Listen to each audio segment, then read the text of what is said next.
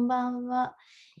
えっ、と、今回は5回目ですね。海外情報メディアユニオンクリップのメンバーのゆうゆうです。毎晩23時から15分間ゆるく海外ネタをユニオンクリップのリーダーシュートさんと一緒に一日の終わりにお届けしています。えっと、そうですね。ではまず私から、えー本日取り上げる話題をお伝えいたします。えーそれは、私が紹介するのは、デジタルヘルスパスポートの課題ですね。では、えっ、と、今日はこれについてちょっと見ていきたいと思います。あともう一つ、シュートさんが紹介してくれるのは、そうですね、僕の方では、えーと、イギリスの最高裁の判決で、その Uber の運転手っていうのが従業員、Uber の従業員というふうに判決が出たんですけど、まあ、それについてお話ししようかなというふうに思ってます。はい、ありがとうございます。で日本でもあの Uber って言うと Uber Eats をよく見るかなというふうに思うんですが、気になりますね、そちらも。そうですでは、ね。ではまず私の方からちょっと、はい、行こうかなと。えっと、皆さん、デジタルヘルスパスポートって聞いたことありますか？僕、これ実は初めて聞いたんですよ。ワクチンパスあ、本当ですか？そのワクチンパスポートともこう呼ばれていて、はいはいはい。日本でも今日新型コロナワクチンのえー接種記録とマイナンバーを紐付けるワクチン接種記録システムの開発をミラボという会社に発注するよということが発表されました。うん。うん、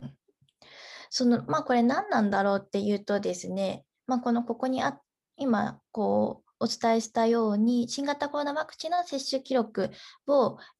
あの、まあ、こう記録するもので、えっと、携帯の UR あ携帯のこう QR コードなどでこう私打ってますよっていうのがあの提示できるようなシステムですね。まあ、そのいくつか、えーっともう開発がされていて特に初めそれを主導したところがですねえーっとまあその IBM とか、これ IT 企業すごい有名なところですよね。あと、コモンズプロジェクトというところとか、まあ、あ COVID クレデンシャルイニシアチブっていうところが初めこうあの先導したようですけれども、今は各国でも自国で、えー、とこういったプラットフォームなどを開発しようってやってるところが多いみたいですね。うんで、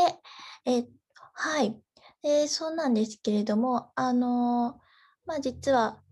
えっとですね、他のいくつかの国、例えばイスラエルなども、こうしたそのプラットフォームをこの政府が認めていく方針を、えー示しているんですね。まあ、しかし、えー観光産業ニュースの、えートラベルボイスによると、今のところ正式にこうしたデジタルヘルスパスポートのようなプラットフォームを認めている国地域は、オランダ領のアルーバだけなんです。限定的ですね。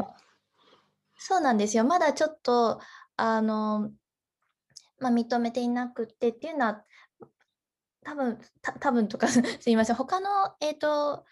国や地域が、その、それを導入するのが遅かったりとか、検討がちょっと遅かったりとか、まあ、していて、日本に至ってはまだその、今日発注するに至った段階なんで、ワクチン接種記録システムの開発を発注するに至った段階であって、まあ、その発注したりなどしても今後ちょっと課題が出てきますよねっていうことなんですが、まあ、これは後にちょっとおお伝えしまして、で、このアルーバというあの地域なんですけれども、私聞いたことなくって、いや僕もないですよね。どこら辺なんですか？なんか僕の勝手なイメージとかだと、中南米とか、はいそれこそプエルトリコとか向こうの方なのかなって思ってるんですけど、あっちはオランダ領多いですよね。そうですね、なんかすごいいい線いってる感じがします。あのベネズエラのちょっと上のところにカリブ海あるじゃないですか、もうすぐ。そこにあるんですよね。うん。で、もう本当にこう検索していただくと分かるんですが、綺麗な海が広がっていて、バカンスっていうのがぴったりの場所なんです。えー、で、なんかちなみに他の、えーっと情報誌のですね、ビジネスインサイダーによると、このコロナ禍においても最大90日間、えーこのカリブ海の島で暮らし、リモートワークをすることができる新たなプログラム、ワンハッピーワーケーションなどが、あのこのアルーバでは提供されているらしいんですよねこ。れ超魅力的ですね。ですよね。で、リモートワークってこと、やっぱこう見ても、まあ、小さい島ながらデジタル化が進んでるなという印象を受けました。えー、すごい、なんか、まあ限定的だけど、なんか面白い取り組みではありますよね。面白いですよね。で、まあ、ちょっと脱線しちゃったんですけれども、え観光産業ニューストラベルボイスによると、ほとんどの国で最終的にワクチンと同様に複数のプラットフォームをデジタルヘルスパスポートとして認めるようになるという見方があ主要なようなんですね。うんなんで、まあ、このデジタルヘルスパスポートを、まあ、携帯などに入れて、あ、私、えーコロナ、コロナのワクチン接種しましたよと言って、こう、入国するみたいな風になるんじゃないかなという感じですね。そそうすると便利そうですよね。今は海外に行こうとするそうでと、すね。それこそ指定の医療機関とかでね、あの72時間以内の陰性証明とか取って、まあ、紙媒体だったりとか、まあ、あとは QR コード対応してるとこもありますけど、それをわざわざ入国の時に見せて、それでようやく OK みたいな感じだと思うんですけど、ワクチン打ってね、そこでもうすぐにそのデジタルパスポートとかっていうのができたら、海外とか行くのすごく楽だろうなって思いますね。そうなんですよ。シュートさんがおっしゃるように、今後国の行き来がすごいしやすくなるかなっていうふうに思うんです。まあ、しかし、このみんながみんなデジタルヘルスパスポートを容易に持てるの持てるのだろうかというとちょっと疑問だなというふうに私感じております。確かに。例えばですね、はい。まあ、私はこう、まあ、自分の研究などにおいてこう移民をテーマにしてるんで、そういった観点からいきますと、自国で迫害をされ、国外にあの避難しなければならない国外避難民など、今、こうした移民って増加してるんですね。でこうした移民などに対してはどう対処するのかとか、まあ、またちょっと、えー違う方たちだと、ホームレスに対してはどのように対処するのだろうかというところになってきますし、まあ、あのこれってこう国境を越えたものになっていきますよね。なので、あのこのデジタルヘルスパスポートによる入国管理やあの共通の基準作りというものは、まあ、まずはおそらく自国だけのもの、そして EU のルールなどが設定されると思いますね。まあ、ただこうして今後は国境を越えたグローバルな枠組みの作りが求められそうだなというふうに思って、まあその、うん、いつ私たちは海外へ行けるんだろうかっていうのも あの感じております。そうですよね。本当来年とかすごく海外とかも自由に行けるようになりたいなっていう気はしますけど、まあ、若い人とかはね、こういうふうにデジタルで、まあなんかやるよって言っても抵抗ないでしょうけど、まああの60代とか70代の方とかでね、日本から渡航する人とかってこういうのって、そもそもその QR コードってまず何かわからないだったりとか、そういうところから始まると思うので、その国民全員にこう普及していくのにはどれぐらい時間がかかるのかなっていうのもそうですし、あとはこうワクチンをもう年に1回とか打ってるようになった、例えば4、5年後とかに、果たしてこの制度ってそのまま継続して使われるのかどうかとかね、なんかそういうところも今後どうなっていくのかなっていうのは注目したいですよね。確かにそうですね。はい。まあそういったところが注目点ですね。うんうん、では、あのはい、シュートさん、その Uber についてはい。伺いたいと思います。僕は今日はですね、イギリスの最高裁で、えっと、今日かな、これは判決がされたもので、えっと、ウーバーの運転手は個人事業主ではなくて従業員ですよっていう判決がされたということで、まあ、これどういうことかというと、えっと、今後ですね、えっと、そのウーバーの従業員とかっていうのは、えっと、そのウーバーの福利厚生とかを受ける権利があるということですね。ウーバーって基本的にはあの個人事業主のような形で自分でそのウーバーのシステムに登録をして、まあ、自分でね、空いてる時間とかにお仕事をするっていう形で、そのかなり働き方が自由だった分、その雇用形態に関しては、その社員とかそういうわけではなかったので、例えば有給休暇だったりとか、まあ、そういう福利厚生とかっていうのは全くなかったんですよね。まあ、ある種当たり前の話だと思うんですけど、まあ、ただ、イギリスではなぜかそこで、えっと、労働条件の改善をめぐって、法廷闘争が5年前から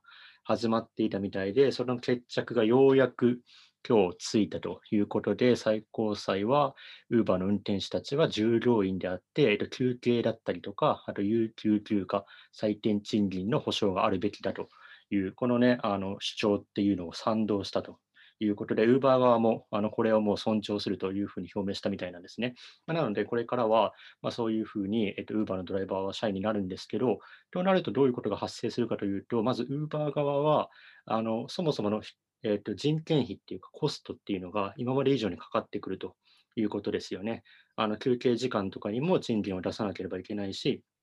例えば多分一定日数、一定時間働いたドライバーに関しては、有給休暇をこうあの取得させるとか、そういうことが発生すると思うんですけど、そうするとそもそも人件費のコストがかかるので、えっと、ウーバーの利用料っていうのが高くなる可能性があるということですよね。僕、海外生活中とかは、まあ、タクシー移動はしないんですけど、ウーバー移動はかなりする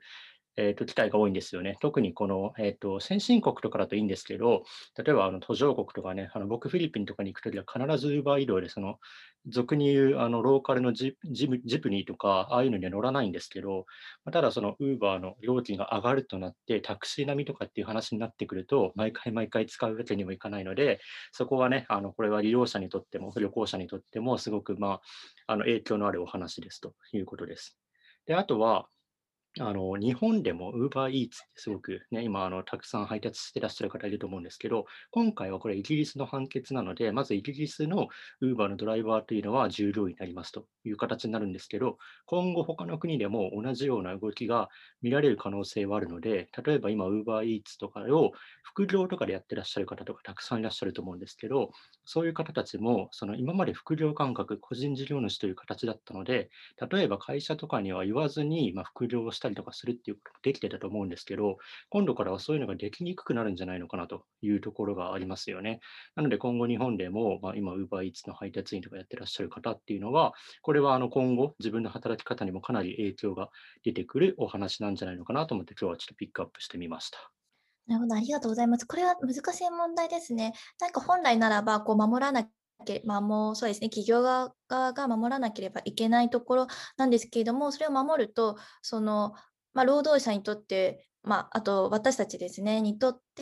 まあ、不備な点などが生まれるのではないかという、ちょっとジレンマ的な感じが、あの、聞いててしましたそうで。すね。これ本当にそもそも僕もやっぱり Uber の一番良かったところって、まず働く側も、あの、なんていうんですかね、時間に縛られずに、自分のライフスタイルの中で空いてる時間とかに働けるみたいな、そこが最大の売りとかだったと思うんですよね。それに納得してっていうか、それがいいな、魅力に感じて Uber ドライバーの人たちっていうのは登録していたはずなんですけど、いつしか、まあ、その生活っていうのが、あ、なんかこれ自分結局働いてるなみたいな、なんかそういう感覚に多分なってきていて、そうなった時にやっぱりこの雇用条件というか、雇用形態が整っていないというところに不満を感じて、まあ、今回のようなこの法廷闘争が行われてると思うんですけど、結果的にそうすると、あの、このドライバーの人たちっていうのは、まあ、例えば拘束時間とかっていうのが、まあ、そのシフトなのかどういうふうになるのかわかんないですけど、あの管理されるわけで、また自由な働き方できなくなってしまうんじゃないんですか？っていう、結構なんかその本末転倒っていうか、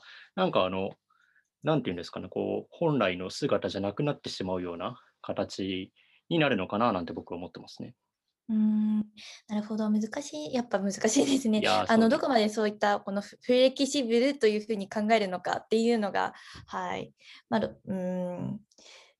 はい、これはちょっとどうなるかまた見ていきたいですね。すね。私たちの、まあ、そう時の、はい、料金などもはい。含め。これはまだあの、ウーバー側もそのなんていうんですか、細かく、じゃあ今後会社としてどういうふうにやっていきますよっていうのはまだ発表されていないので、あの多分今日判決があったので、まあ、今後1週間とか2週間以内に発表があるのかなと思うので、それはまたあのこのクラブハウスでもいいですし、他のところでもお伝えできたらいいなというふうに思ってます。なるほど、ありがとうございます。ちなみにこれは、あの、イギリスの最高版最高判で判断ってことですよね。それなので、これが日本において適用とかはわか日本においてもこの労働条件が改善されるとかはわからないということですよね、お今。回はまずはイギリスの Uber ドライバーに関しては、この従業員という形になるみたいなので、今後これが、まあ、もちろん Uber ってもともとアメリカの配車サービスなので、アメリカ国内にも、まあ、どういうふうに波及するのかもわからないですし、他の全世界の Uber のドライバーたちがどのようなこう動きを、まあ、起こしていくのか、今回の判決を見て同じような動きがこう出てくるのか、それともそうじゃないのかとかにもよって多分変わってくるのかなという気はしますね。なるほど。わかりました。ありがとうございます。では、そろそろ15分経つので、えっと、今回はこの辺で終わりにしたいと思います。えー今日は、えーデジタル、デジタルヘルスパスポートの、パスポートの課題と、えー、Uber、Uber、Uber 運転手は従業員ということを、えイギリスの最高裁が判断したということをお送りしました。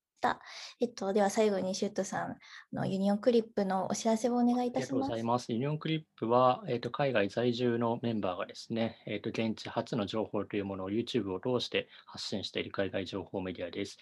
えー現地渡航中のハウトゥーだったりとか、まあ、そもそも現地に興味を持ってもらうための、えっと、様々なコンテンツというものを用意しておりますので、もし興味がある方はぜひ、あのユニオンクリップの YouTube の方をご覧ください。YouTube 以外にも S 各種 SNS だったりとか、ノートとか、こういうふうにクラブハウスとか、様々なポッドキャストの方で情報を発信していますので、そちらも興味のある方はぜひご覧ください。よろしくお願いします。はい、よろしくお願いします。えっ、と、ではありがとうございました。ありがとうございましたおやすみなさいおやすみなさい。Thank you.